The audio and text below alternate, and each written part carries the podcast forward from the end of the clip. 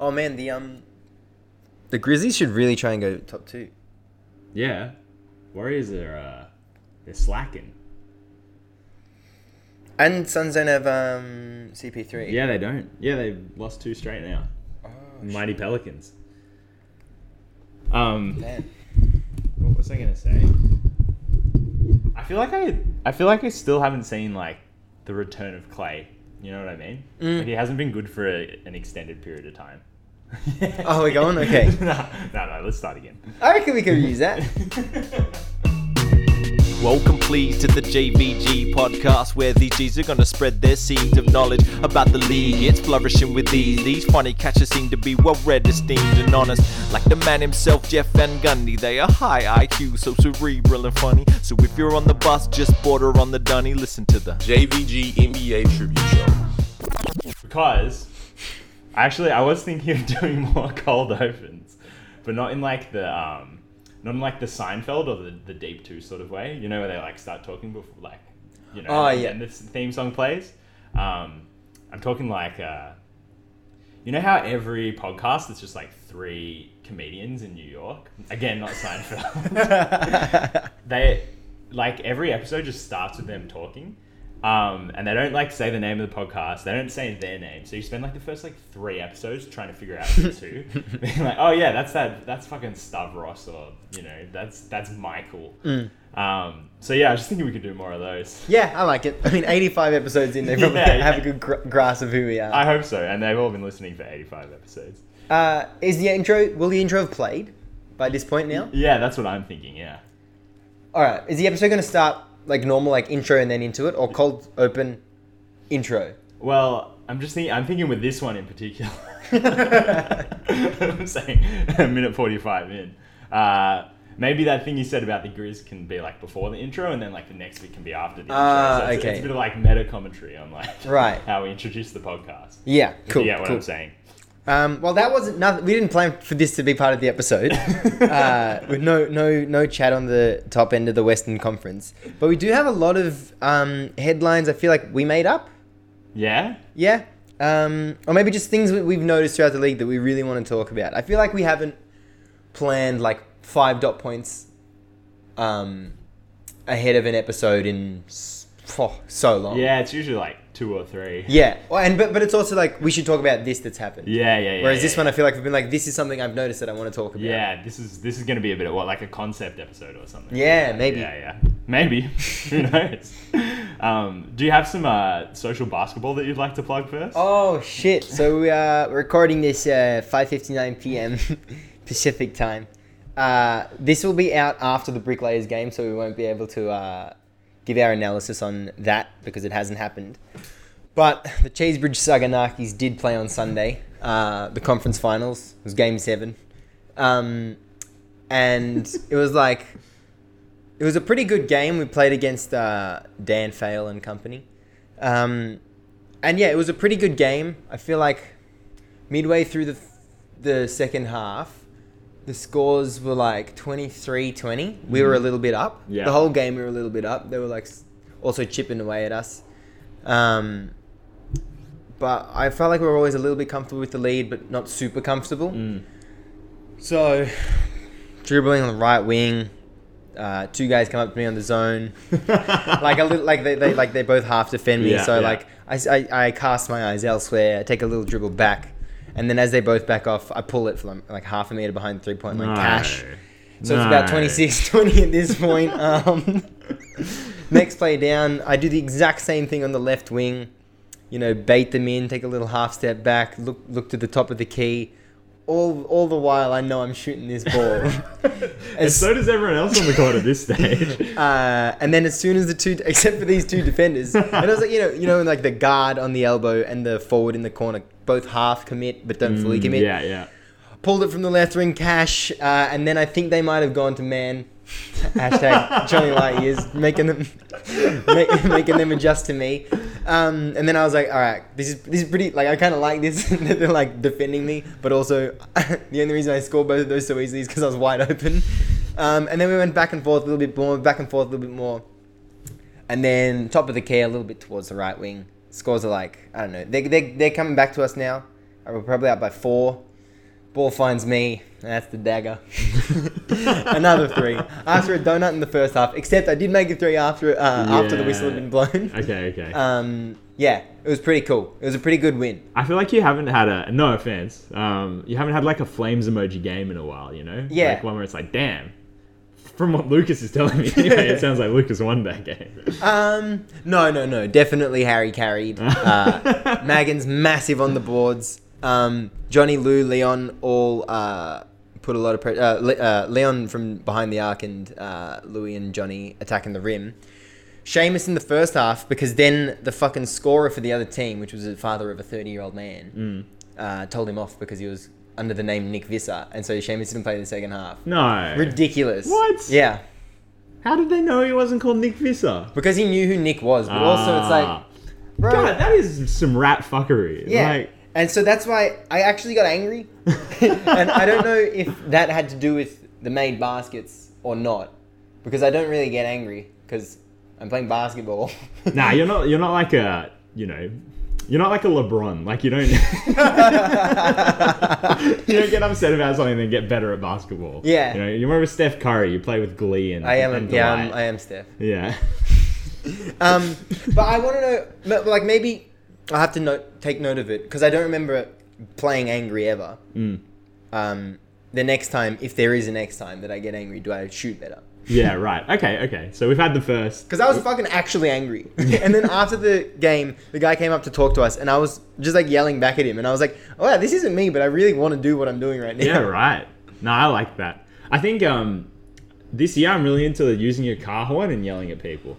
Good on you, man. Dude, I got to shout out whoever's been using their car horn lately in the northern suburbs, minus Ivanhoe, because I'm just, you're beeping for two if I'm around. Because I've noticed in the past, let's call it 2021 and be- before, um, drivers fucking suck in Australia. Oh man. I think of the 10 countries, uh, subtle flex, that I've like been uh, spent enough time in to get a gauge of the driving.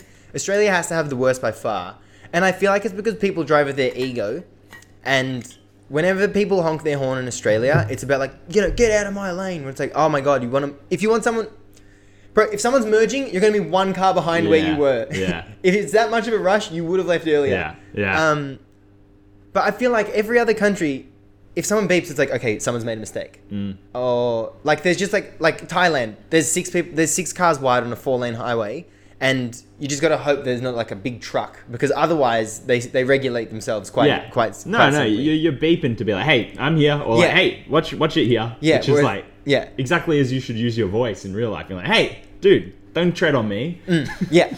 Um, so yeah, shout out to the, the to the honkers of early 2022. I heard I was in the car with uh, you when you did a honk, and it was completely warranted. I mean, we could have crashed. yeah. Um, we were picking up. Uh, me and a friend of the housemate of the pod, Ned, were picking up other housemate of the pod, Bo. Just out the front of uh, where we're recording the pod right now. podcast room of the podcast. Um, and Ned's Ned's in his uh, his glitzy new uh, Volkswagen Polo, and you know, unlike his old Volvo, he's been a little bit precious about it. He wouldn't mind me saying that. Um, and you know, Bo's Bo's like out on High Street, and we're coming from the other direction. So I just like lean over and like honk Ned's horn to get Bo's attention. Yeah. He's like, "What are you doing? What are you, what are you, like? Don't go honking horn. Like that's what it's there for. that's what it's there in the middle of the steering wheel for, for getting people's attention.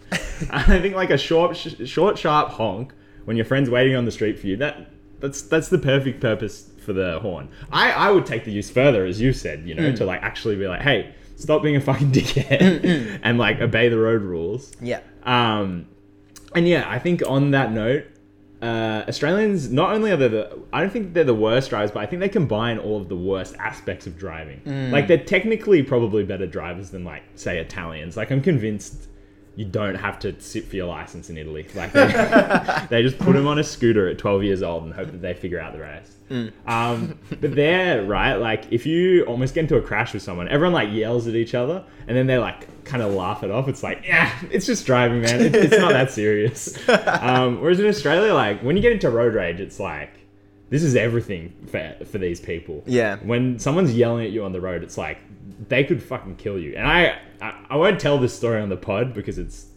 probably waffled on for long. but I do know someone who uh, was shot to death in a road rage incident. Oh my gosh. Yeah. Oh wow. How do you go? Where do we go from here? Maybe I should tell the story. Um, you know someone personally. No, well, yeah, like so a family friend of ours, he was like he's one of the, one of- like a very a very testy driver, I suppose. Um, and one of those people that like I suppose if he was wronged, he wanted to like make it clear to the person like, "Hey, you did the wrong thing there. I'd like you to apologize for it." So he gets into like some some guy almost uh like clips him um driving somewhere. And like this is a stupid thing to do. He followed him uh, back to his house to like have a word with him. This guy's like the son of some fucking mafia like guy, and he's you know high on whatever, paranoid that someone's following him. So he goes into goes into his house, and like the guy goes to knock on the front door, and he just fucking shoots him. Oh my god. Yeah. Because he thought he was being tailed. Yeah, he thought he was being followed by like you know someone trying to put a hit on him or something like that. Oh my god. so tragic, but like it's also like I feel like it's that attitude people have towards driving, manifesting like that. Mm, yeah, Yeah. That is so horrible. That is horrifying. Yeah. Um. Well, like rest in peace. I said I wouldn't tell the story, then You did. You did tell it. I went. I went right ahead. I, I, I think you guys should hear that. It's, it's one of my better ones. Well, since we're on the topic, um, I feel like I feel like uh, it's actually it's actually not that good of a gradient, but it's back to car honking. Right. Yeah. Um, any any uh, any avenue out of that conversation's gonna be a little bit awkward. But um, I really my my biggest urge to honk on the road is like as soon as the light turns green. yeah. Because if I'm first in line, I'm hitting 60 as soon as possible. Yeah. And then I might slow down to 40 if it's a 40 zone. but we did stop at red. Yeah. We've already done stop. Yeah. That's what red meant. green doesn't mean stop. Or else we would have learned that green means stop. Green Yeah. means go. We did stop at red. Now we do go at green. I think I, I so I've got two I've got two opinions about this. I I hate it when I get honked for not going immediately, which is very rarely. But also, fuck, God, I'm just I'm really bearing it all today. Um, one time I was in like awful traffic on Alexandra Parade, and you know that like right turn onto Nicholson Street that just takes like six hours or something Yeah. like that. Um, you know, may have been sitting there, may have just like opened my phone to look at the basketball scores, may have got gotten honked because the, the light had been green for about ten seconds before I went. Nobody got around on, on that light Oh my change. God, did you? no, not even me. oh, oh my god. Nah, good Yeah. to bear it all. Yeah. Good to bear it all. Yeah. Were you So, checking the basketball scores? I was checking the basketball scores. so it's a little bit in this space. It's a- don't don't text and drive. don't check the scores and drive. But well, you weren't driving. you know, it, takes a big person to admit their mistakes in that situation. Yeah. And yeah, I was very grateful for that honk because I was like, Yeah. wow, I really, I, w- I would have kept looking at it until Mm. the light went green for a second time. Yeah. They, oh, yeah, I, I, uh, Seinfeld definitely made a bit about this, but there needs to be like a throat clear option as well. yeah. Or like a psst, yeah. like a you know that's like there's maybe maybe the big like the big honk is reserved for like oh shit I've got to do this like I've got to alert someone right now slam the middle of the Yeah. steering wheel but maybe they just need a little button that's like Yeah, yeah. So really, what you're saying is we need more bells and whistles in these cars. very good that is like a yeah, it's like a clown car, you know, like you pull on it, it goes like "Whoop," and then Mm. like bing bing. Um, cool. Well, I'm glad we established that. well speaking about running like a well a well-oiled machine have you watched the Boston Celtics lately I I have I've watched a bit. I haven't um I haven't watched since we last spoke about them actually. Um, saying I want to watch more Boston games. It's only been two three days of games, so you know sue me. Um, but they're they're looking like a completely different team. I think with very little personnel change.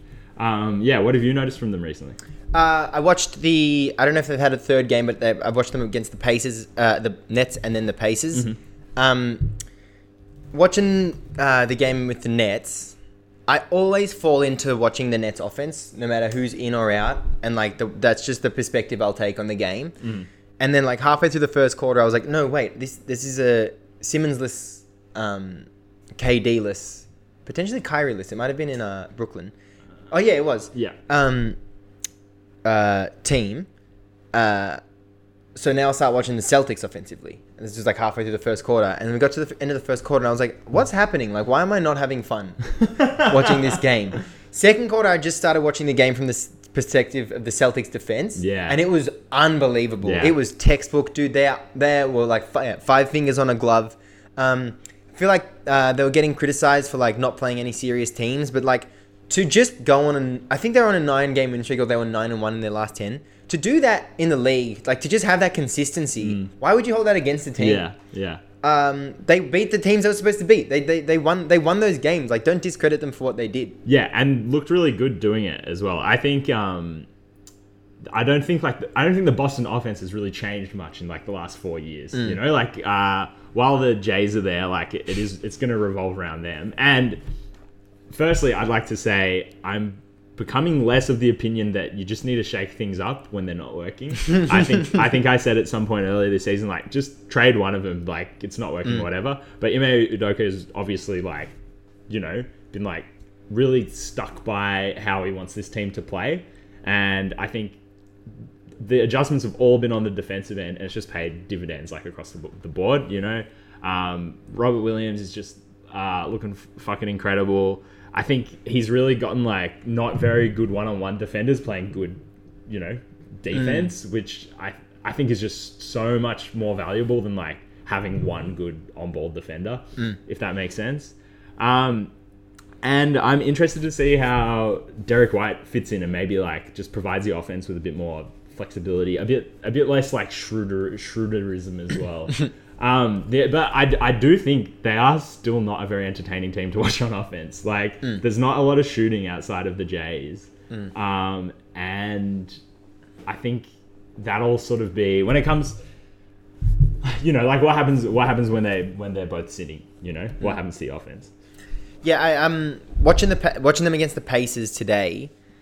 Uh, I feel like I've I've been pretty critical of Jayson Tatum, but I feel like in his early career, he's never like end of the game. I don't think he's ever given anyone a reason to doubt his ability or his Yeah. approach. He's very confident. He looks his body language is really good, um, and he looks like a leader. But today he really looked like bad. He looked bad at the end of the game. He looked like n- no composure, no leadership, and it was it went through the rest of the team. And this might just be one blip. He had a bad day, whatever. But I think that that is a little bit of cause for concern because like something that you could never criticize him for, he didn't look like like he didn't look like that person at all at the end of that game. And then also, the Celtics looked like they were trying to make up the 12 point deficit on every possession. Yeah, Um, it didn't help that the Pacers just ran this unbelievable offense at the end of the game. I think Sticks hit two Sticks hit two back to back threes down the stretch. Uh, Halliburton hit like a sweeping sort of like skyhook right hand layup, and I mean we're all Halliburton fans, but no one hits that.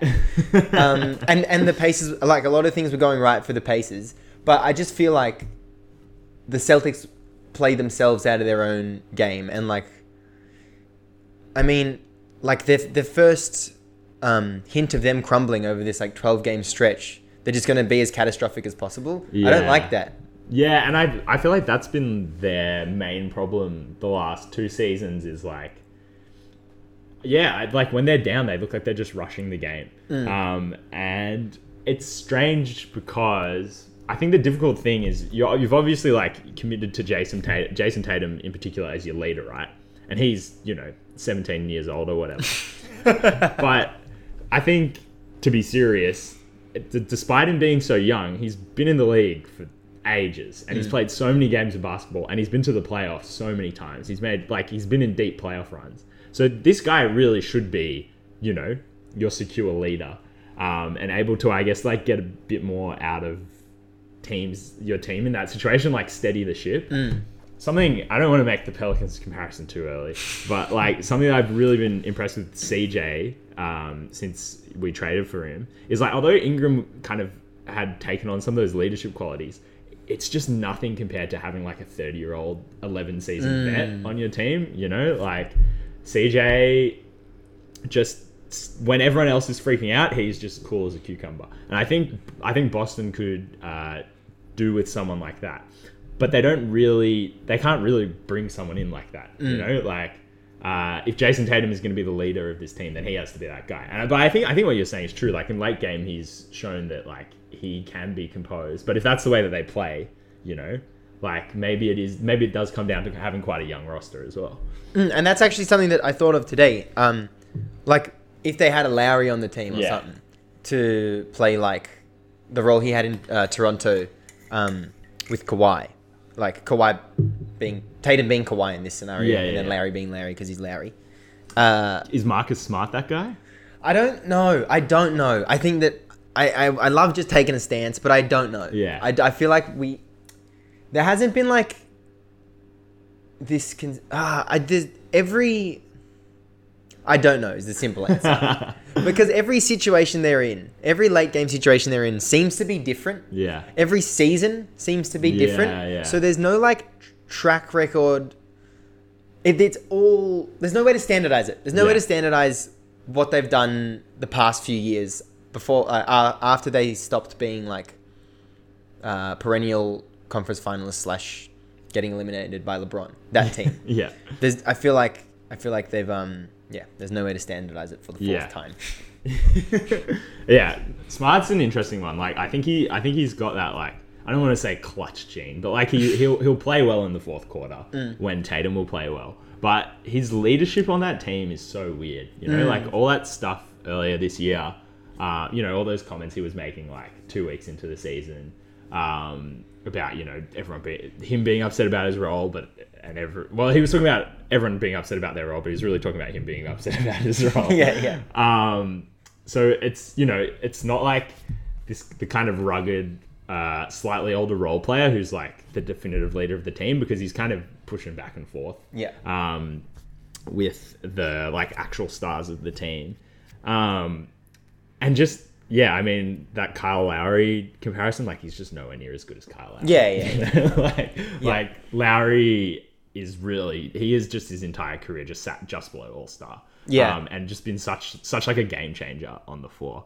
Um, but yeah, I, I I don't know I don't know how you solve that problem for Boston. And I mean, if it, I think it does come down to was that game against the Pacers was that an aberration? Was that like oh the Pacers got away with it and then they Yeah. didn't know what to do, um, or is it like something that's going to show when they're in the playoffs? Yeah. Um, and I think that they just showed some like, uh, they showed like a, a chink in the armor Yeah, right. that, um, whatever those five Eastern teams that we named as potential coming out of the East last week, that I just feel like they don't show. Yeah, Like right. they, they got out of playing Celtics basketball, Mm. whereas I feel like Philly, the Bulls, the Bucks, the se- uh, the seventy. Oy, what's that? Uh, you just get attacked by a fly. Yeah, I don't know what that was. Oh, I mean- I mean, I didn't know what that was. Now I know it's a fly. I also lost my track, but you know the five teams we're talking about.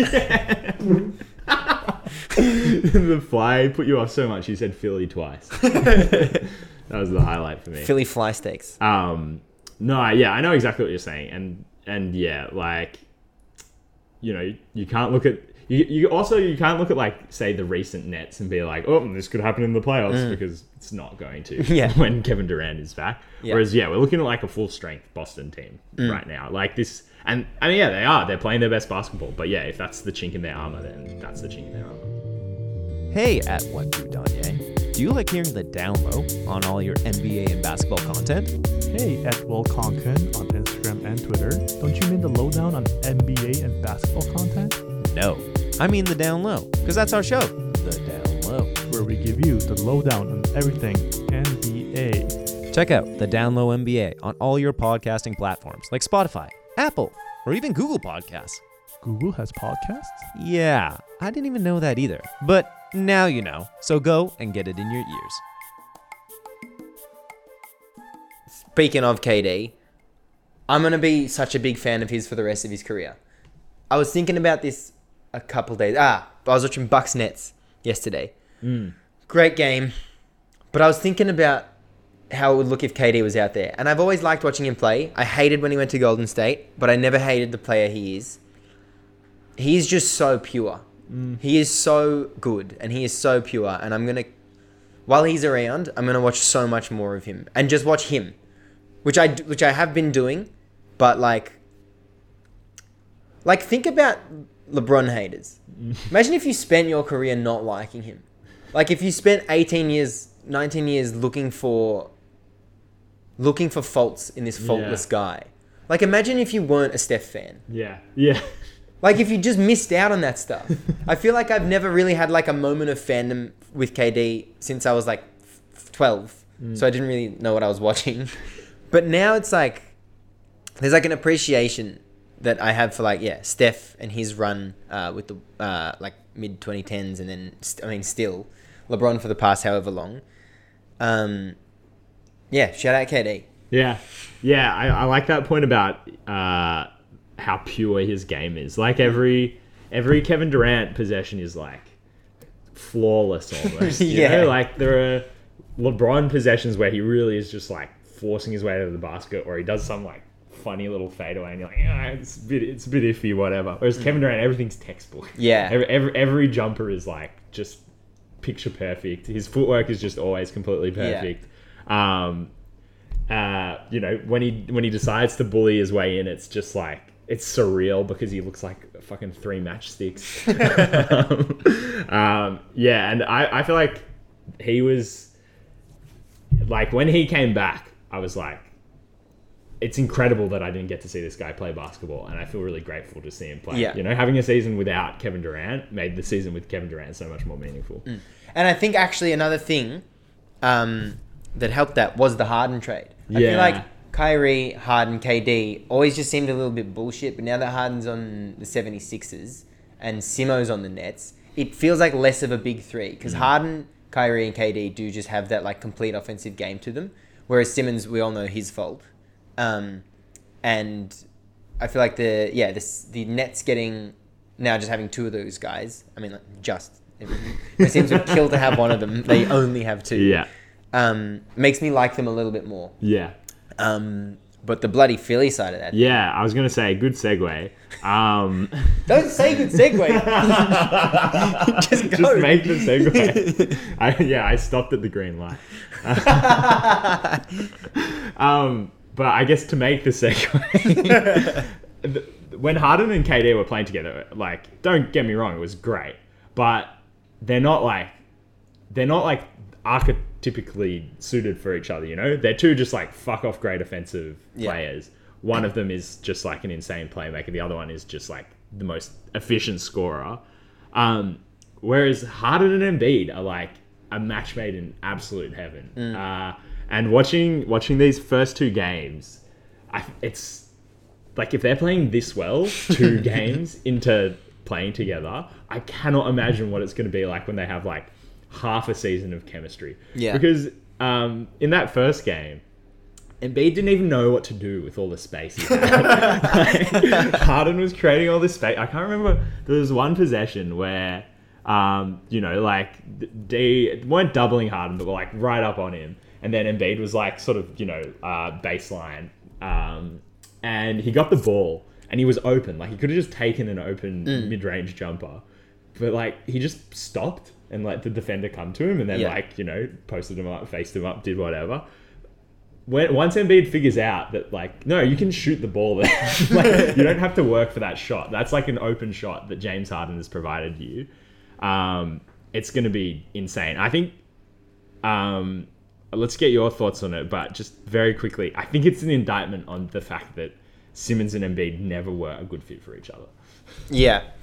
Um, and maybe their game against the Knicks uh, showed Embiid using that Yeah, yeah, yeah. um, a little bit today. I love that people like Embiid needs the ball. He's a post player. He doesn't play in the pick and roll. It's like, bro, he can. Any big guy can play in the pick and roll. Give me the thirty point game per game guy, Yeah. the, the front runner for MVP. you mean he can't set a screen and roll to the basket?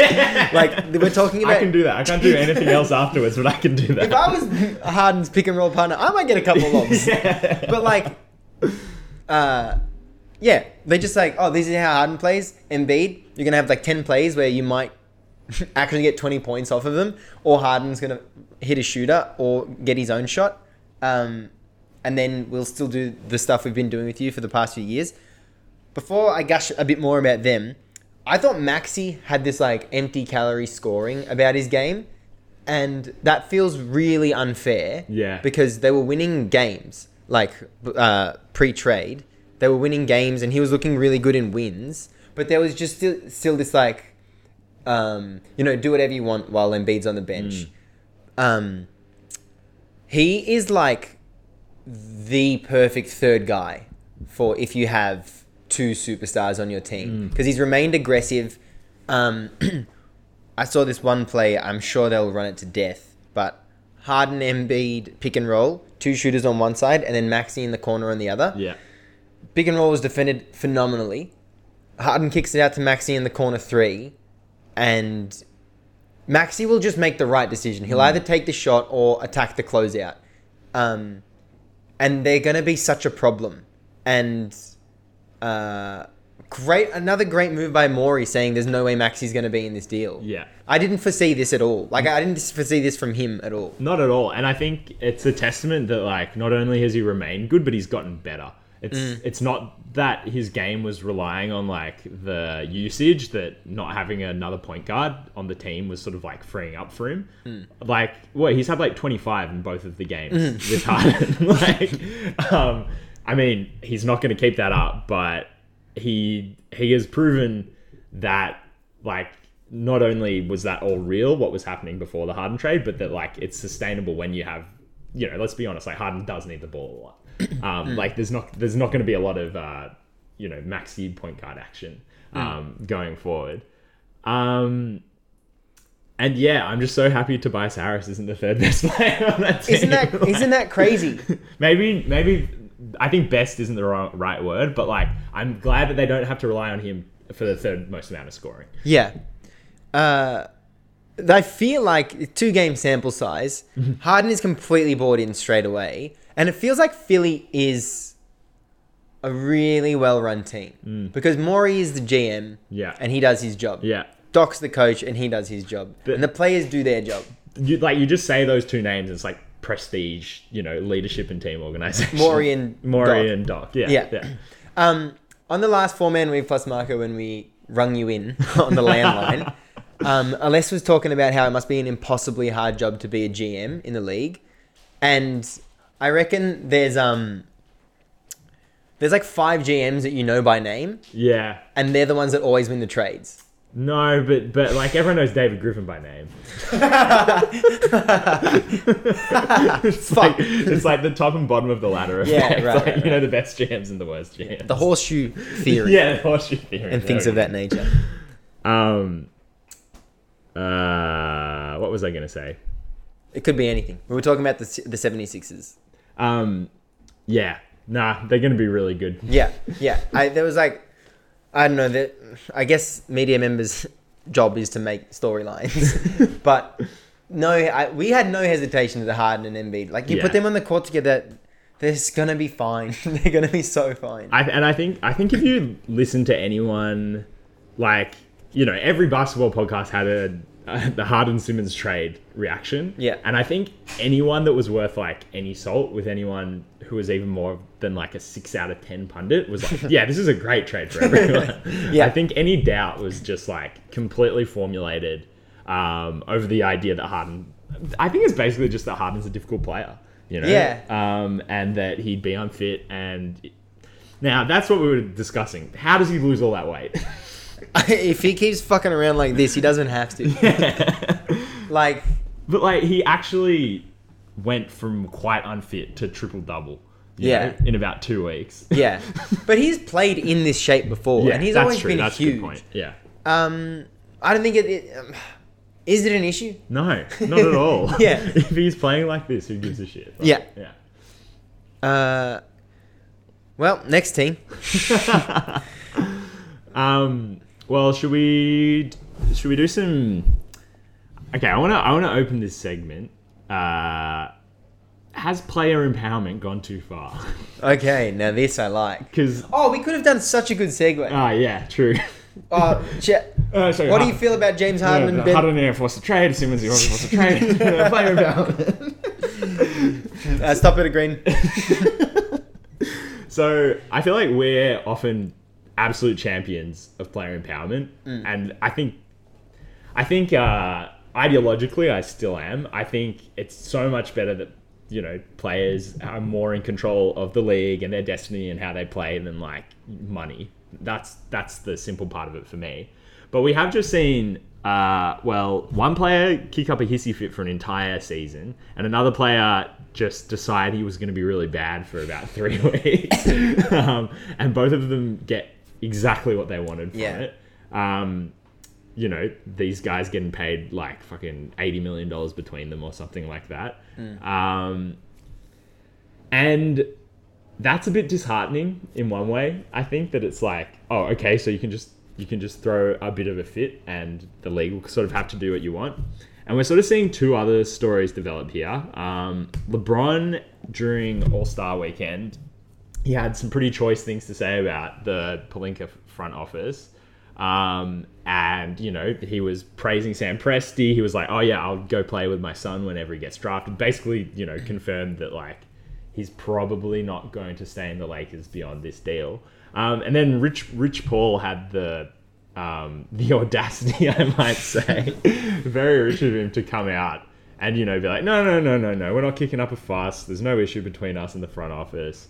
Uh, and he said, I just don't think uh, communicating that way is the right way of doing business, and I don't think that's who we are, who LeBron is. Oh my Which God. just- that's like how you built your agency empire. Yeah. Is through doing business that exact underhanded, like, you know, push front offices to the brink, uh, refuse to play basketball, um, kind of basically like bully people into doing what you want because Yeah. you have some of the biggest names behind you. Uh, yeah. Bro, if you got Tristan Thompson like seventeen million dollars a year, shut up. like shut up. Yeah, um I'm with you. I'm yeah, I'm still, you know, pro player empowerment. I think that Harden and Simo had a pretty mutual bene- mutually beneficial scenario where I think the league is better off for it. Um if if LeBron is going to play with his son, it was in my best interest for the Lakers to trade LeBron and in LeBron's, but now it might be in the Lakers' best interest as well. Mm. Because now they know it's what, a season and a half left, or maybe two and a half seasons left. I can't remember which draft Bronny's in. But you got to be realistic with this team because they're not going to win a ring in the next couple of years. And you know LeBron is leaving at that time. Maybe it's time to gear up for the post LeBron era now mm. and maybe it's time to make the post LeBron era now. Well, not you know now at the end of the season, uh, um, because this this I feel like now now the Lakers yeah because now the Lakers know they're going that, that LeBron's going. He's lost some power. Yeah. and they might be happy to have headaches and headlines for the next two years if they know that when he's gone, unless they draft Bronny, but when he's gone, they can build this team around AD. Or maybe not even AD at that point. Yeah. Yeah, I think that's the tricky thing is I think like I think all the big pieces in LA are like posing one problem or another at the moment. Like obviously Russell Westbrook is like the most immediate on court issue for them. But but just like you said, like is if LeBron's gonna leave, then how do you get anything, any value for him? And then like is AD who has spent a lot of the last two seasons really injured and not really proven that not really proven that he's that effective without LeBron as well. Like, don't get me wrong, AD, uh, as much shit as we talk on him, he is a superstar. You know, like he could he could easily he could easily go for like a defensive player of the year, you know, type season. Um, but is it is that going to be sustainable? Like, is bringing in what young players? You're always going to be attract be able to attract free agents to LA. Like, is that is that actually going to be a winning team with with AD at, at its core? Mm. Mm. Well, with the state of the league right now, no. Yeah. Because there's some. There are so many worthy teams of this year's ring. Mm. And the Lakers are like. There's like the tier of teams that are, the tier of teams below them. And the Lakers are not in either of those two Yeah. tiers right now. So, And- th- so it's, yeah, it's quite an uphill thing. And sorry, but like, cunt. We uh, we discussed this when we were talking about the MVP race. Like, we've got three teams that are going to be locked up as better than, I reckon, better than a team built around AD for like the next six years. Like, the Nuggets, the 76ers, and the Bucks have these like unreal big men who are all 27 years old and not going anywhere. Yeah. So like barring a catastrophic injury to one of those guys, none of those none of those pieces are moving out of the way. Um so yeah, then it's like I mean, yeah, then it's like is it yeah, is it worth just like a second round exit with AD for 5 6 years or something like that, you know? No. yeah, that's not something you can really market. Yeah. Especially for such a you know storied team. Um. Oh, God, yeah, and I always forget. Like they actually just went straight from Kobe to LeBron. Like, Yeah. What was there one season? I think so. Yeah. I think so. Uh, so. Like you can't you can't really go into a rebuild as the Lakers. You know. in Yeah. that- In that sense. yeah, definitely. Was it? Was there any other players uh, that made you think about player empowerment? Oh well, uh, the elephant in the room, of course. the elephant, in, the elephant in every room he goes into. um, so this broke, I think, just uh, when we did our last episode about a week ago, uh, that Zion Williamson didn't get in contact with CJ McCollum when he was traded to the Pelicans, um, which was a better. I mean, you know, me being a glass half full kind of guy these days, other days not so much. Um, I was like, okay, that's pretty bad. um, but uh, JJ JJ looking for the ESPN contract Redick um, absolutely tore into him um, on ESPN saying uh, there's a general decorum of behavior you should apply as a teammate. This just shows a complete lack of investment in the team, organization, city. As his teammate, I can describe him as a detached teammate. And like you know, he said when Zion was a rookie, he'd say that he needed to change his attitude, that he needed to like commit more to staying in shape and injury rehab and stuff like that, which I'm going to take with a grain of salt because I don't know, JJ's just pissing me off these days. a bit homerish of me, maybe. Um, and yeah, CJ came out a bit later and was just basically like, you know, leave the young fella alone. He said he's trying to rehab. You know, when you're in that injury mindset, um, you know, you're trying to focus on that. Whether or not he is actually trying to focus on that, then Yeah. ma- maybe it's not a terrible thing that he didn't text CJ. They've since reached out. CJ's like, again, such a high character guy. I'm just gonna talk to him every week, see where his head is at, let him know where my head's at, let him know how the team's going. Um, which I don't think is something that our the Pelicans organization was really doing. Um, uh, so, so again, digressing a bit here, but CJ I think is just really bringing another level of leadership. He had dinner with Brandon Ingram and Willie Green. I think really like got Brandon Ingram on on his side before the uh, when we beat the Suns. So I think I think he'll be able to like I don't think I think he'll be able to like coax Zion into a relationship. But that's a bit of a digression, sorry. what's what's going on here? Like Zion is obviously very reluctant to play in New Orleans when he comes back from injury. Probably part of the reason his rehab is taking so long is because he doesn't want to play here. This guy's like, you know, he's not even at the end of his rookie deal. He's not even eligible for his rookie extension yet. Yeah. Is this just way too early for a guy who's played, you know, what, a hundred and something NBA games to be wanting out of a team? Yes, definitely. I do want to speak on the CJ thing, though, and the JJ thing. Uh, I I I am so ready to eat what uh, eat crow Yeah. about CJ McCollum because he has been so good for you guys. He is like you've got like direction, Yeah. and he has just been incredible. And he has been playing probably to what he believes to be his potential, which I never saw.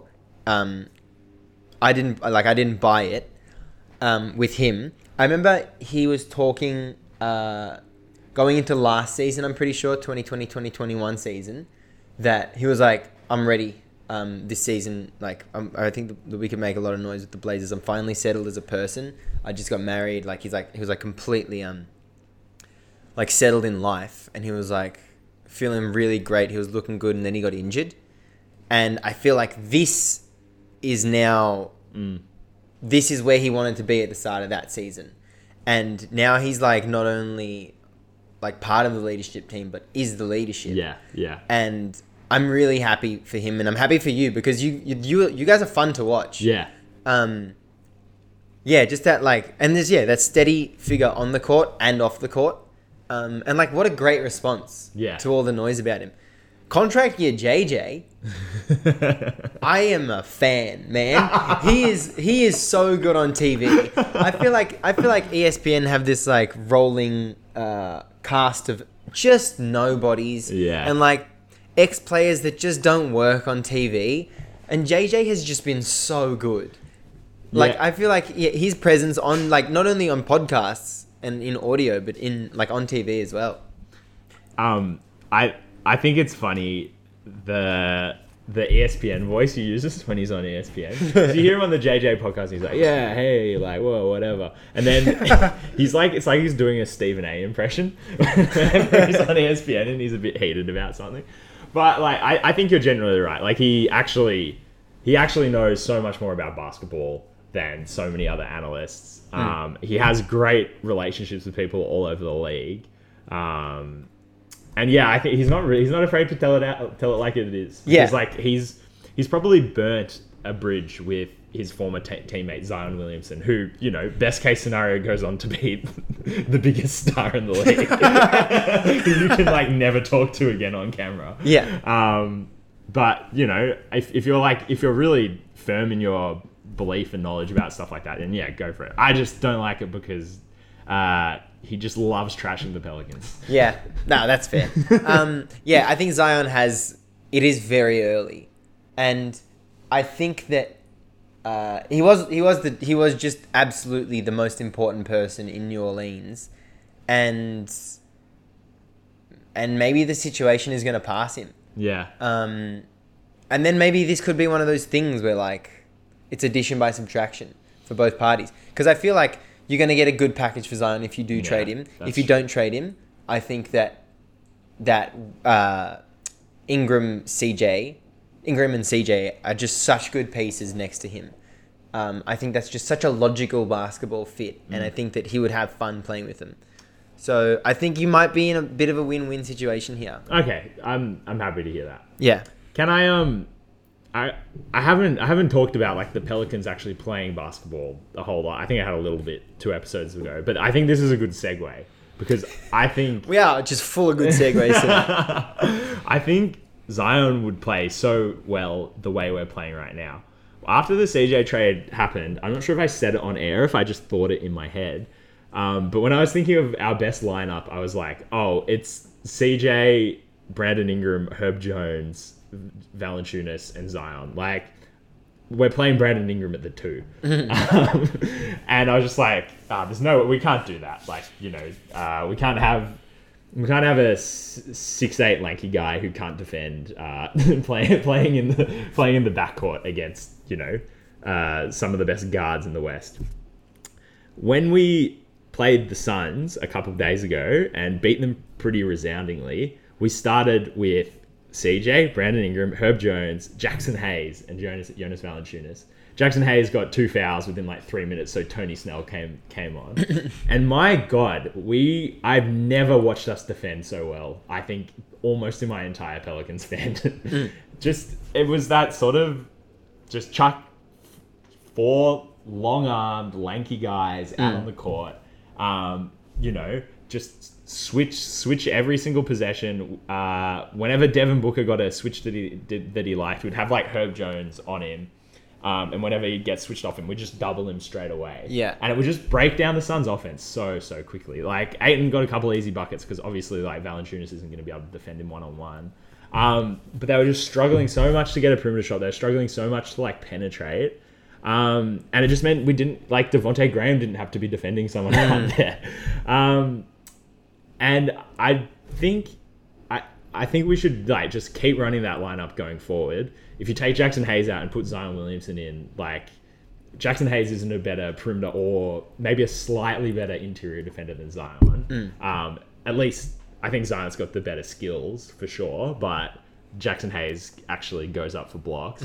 um, and it just yeah, it just reminded me of like I think there's a very slowly emerging trend of like medium big sized teams, you know, like how the Raptors have been playing with like Fred VanVleet and then their four Yeah. their four six nine wings. Or even even how the Cavs have been playing, you know, like uh, with their three seven footers, Isaac Okoro, who I think is like what six five. Yeah, I think six five or four. And then you know Darius Garland is the only like non-wing or big size player on the Yeah. floor. Um, and yeah, I just I think I think just as we'd sort of sm- settled into small ball, it's like we're already pivoting Yeah. away from it. And I, I mean, I think that's just how the league goes. you know? yeah, oh yeah, definitely. yeah. Um, Jaxson Hayes, thirty minutes today. How many fouls? Uh, five. Zero. Really? Yeah. Damn. Yeah, but like Jaxson Hayes straight up had eleven points. Yeah. Imagine if that's Zion. Yeah. That's like hundred and eleven points. Yeah, like him playing in that position. Whenever he's had a good game, it's just he's missed like one shot. yeah. um, and so yeah, if you're gonna have Zion, who is already the most efficient room scorer Yeah. in the league in that spot, um, yeah, it's. Uh, I think our offense could just be off off the chain, but I think I'm really glad that we've like, you know, found a way that Herb Jones can fit into the starting lineup when Zion comes back, if that makes sense. Yeah, definitely. Uh, and yeah, you guys do have a blueprint, and like your ID is starting to take complexion. Mm. And if that is, I mean, it seems to be really successful to have Mm. like the play initiator and the guard, the short guy, and then the the four switchable wings. And I mean, you guys are probably gonna get your asses handed to you when you play the Warriors. Yeah. Steph's just gonna shoot over it. They'll and they'll just have something up their sleeve. But you're gonna you're playing Pelicans basketball, and Mm, yeah. the first 50 games this season was sh- so shit. It was so so bad. Um, but you guys, yeah, you're looking like there's a lot more professionalism about Yeah. the team right now. Yeah. Yeah, yeah, and I'm really, I'm really impressed with Willie Green as a coach now. Yeah, like, I think yeah. he's such a good man manager. He's got that Monty Williams like um, aura of like control or something about him. Like Mm. he, he's, he seems, he seems always on good terms with all of his players, even when they've like fucked up or something like that. Yeah. I think it's not that like sort of coaching where like if someone's bad, you like berate them. Yeah. Um, and he's just made some like really, I think he's just made some really smart coaching decisions, which I don't think he really had an opportunity to at the beginning of the season because it was like our roster's terrible. Zion is out, Ingram was out for long stretches, and like he didn't know anyone. Um, so I think now that we're like settled, he doesn't have to play Garrett Temple anymore. um, um, I think he's really showing that like it's, he's a solid young coach and he's going to grow with the team. Yeah, I agree. I, yeah, good, good. Uh, definitely had to make note of him because I feel like his coaching has come through as well. Yeah, yeah. TheDeepTwo.com is your one stop shop for everything NBA related. Want weekly in depth articles tackling some of the NBA's biggest issues and juiciest storylines? We've got you covered. Want a podcast that brings a fresh perspective to the league's current events? We've got you covered. We're like The Ringer, only less problematic. So, for anything and everything NBA, head to TheDeep2.com, and yes, it really is that simple. Well, Speaking of coaching, yeah, I got a little bit. It's not really a fully devil's advocate take, but it is a it is a pro Thibs take, Oh, God. and I do I, I do a little bit believe it. Sorry, yeah, that's what I mean by saying um not fully devil's advocate Yeah, I- because I- I, do I a little getcha. bit believe it. So the Knicks have been a, just an absolute dumpster fire for a decade now since Melo left, um, and before that they were shit as well. And last year they were really good, and I reckon there were. No matter how well Randle played, I wanted RJ and IQ, and the rest of the roster I couldn't care less about, including Randle. Um, and I think that that's still the case this year. It's still like uh, RJ Barrett and Immanuel Quickley would be the only two players I would want to add to my team. And the rest of the team is actually pretty shit. And although I think they need a coach that has a five year plan, I think they're playing as well as they could. Right? I see where you're going with it. Because this team, who do you want from the team? Tell me a Nicky that you want, not named RJ Barrett or Immanuel Quickley. Jesus. Like Mitchell Robinson, I- you got Jaxson Hayes. Yeah. Like no joke. yeah, no, you're completely correct. Yeah. I don't think there's a single roster there. Yeah, and I Like- think that Thibs is a bad coach. I think that he's a bad coach, and this fit was good for the first season. Um, but moving forward, it doesn't make sense. But but what do you do with this roster? What do you do on the like? What do you tell these players to do? Yeah, yeah. I think my only my only counter to that would be like Immanuel Quickley's playing less minutes than he was last year, averaging less points. Um, and that's that's like that's a coaching problem. Mm. You know, if you're not good and you don't have good players, then play like your young guy with some pot- potential. You know, don't insist on like Fournier putting up empty buck like empty buckets every Yeah. night, just being an absolute liability on on D. Um, and I also and I I think like, all right, so yes, roster's a dumpster fire. Thibs has them playing as well as they are. Let's like take that. What's he gonna do next year though? Yeah. you know. Yeah, yeah, that's yeah, that's that's the that's the other Thibs point, which is like, you know, what does tomorrow look like? What Yeah. does tomorrow look like? Like, oh, we got to take one game at a time. Absolutely not. you absolutely are not supposed to do that with this with this rotation. Yeah. rotation. Yeah. Um, you know, yeah, take the risk, bleed the young guy, whatever. But he's got him playing to win, and they're not built. I feel like they may- maybe this is reading a bit too into it, and maybe this is a bit pro Tibbsy, but they're not really. I feel like building bad habits. Whereas like like take the Blazers right now for example. Like what are they doing? Mm. Like the players right now are just like Flopping fill- around. filling yeah. time. Yeah. Yeah. Yeah. Um. Yeah. But I. Yeah. I. I. I. I think you have to look. I think if you just look at how the Knicks are playing, and that's how most people are looking at it, and that's honestly probably how the front office is looking at it. You know, like they didn't hire Thibs to like build a five-year team, right? Yeah. They hired him because they wanted him to get the team playing right straight away. Wait, or they're dumb. like I, I don't think any competent basketball, um, you know, executive would hire Tom Thibodeau being like, oh, this is like this is to build a culture. It's like no, we'll give him we'll give him players that he needs to win basketball games. Um, and I but and I think I think that's how a lot of people are looking at it. But the way I am looking at it is what what is what is going on here long term. Yeah, yeah, yeah. and and I think it's just absolutely uh, you know.